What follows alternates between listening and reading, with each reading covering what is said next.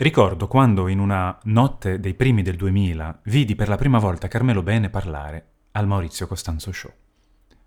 Fu una rivelazione. Non ho purtroppo mai avuto la fortuna di vedere CB dal vivo, a teatro, ma la sua esibizione intellettuale, filosofica e retorica che diede al Teatro Parioli di Roma mi colpì particolarmente. Negli anni l'ho rivista più e più volte, quasi ad impararla a memoria ho visto anche la sua seconda esibizione, non così brillante, ma comunque fenomenale. Una frase che disse mi colpì. Quando parlò del successo, disse Il successo è successo. Ci misi un po' di tempo a comprenderla. Carmelo Bene non amava spiegare quello che diceva, lasciava l'onere della comprensione all'ascoltatore, proprio per via di quel percorso che ognuno di noi deve compiere verso la conoscenza. Insomma, Ragionando su quello che sembrava di primo acchito un'affermazione lapalissiana, compresi che non era così. Il successo, inteso come popolarità, fortuna, riconoscimento, è successo, inteso come il verbo, accaduto nel passato. Ecco, il successo è successo. Il successo è già passato, è dietro di noi e quindi, in un certo senso, è irrilevante. Ma è davvero così? Possiamo, in quanto artisti, non ambire al successo? Io ci provo.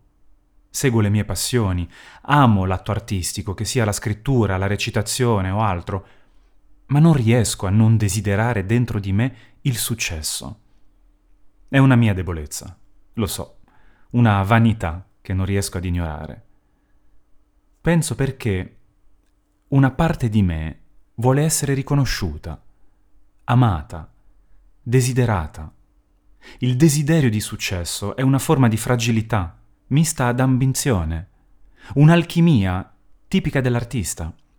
Il successo non è per forza economico, anche se poi in fondo la manifestazione evidente del successo si trova nelle tasche dell'artista, sempre che sia vivo.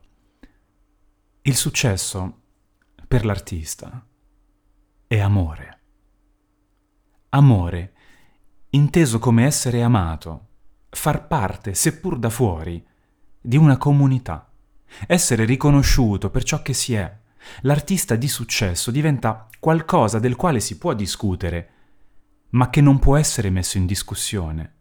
È riconosciuto proprio come artista. Ecco, è questo, per me, e credo per molti altri, la forma più alta di successo. Dicono che nella carriera d'attore i primi 40 anni siano i più difficili. Superati quelli, si può dire di essere un attore di successo. Chissà per uno scrittore. Nella letteratura, si sa, il successo a volte arriva troppo tardi, quando l'autore non è che un ricordo, un nonno lontano. Il tempo ha il senso dell'umorismo, si potrebbe dire. Il successo arriva nel futuro.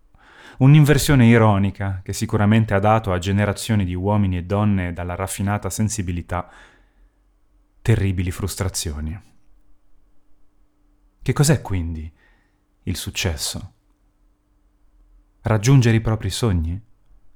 Accontentarsi di ciò che si ha? Accettare che la vita è un viaggio continuo, che non troveremo pace se non alla fine di esso? Non lo so ma continuerò a cercarlo in tutte le sue sfumature, fino a che, un giorno, forse, capirò di averlo avuto sempre con me, nella tasca del mio cuore. Alla prossima pagina.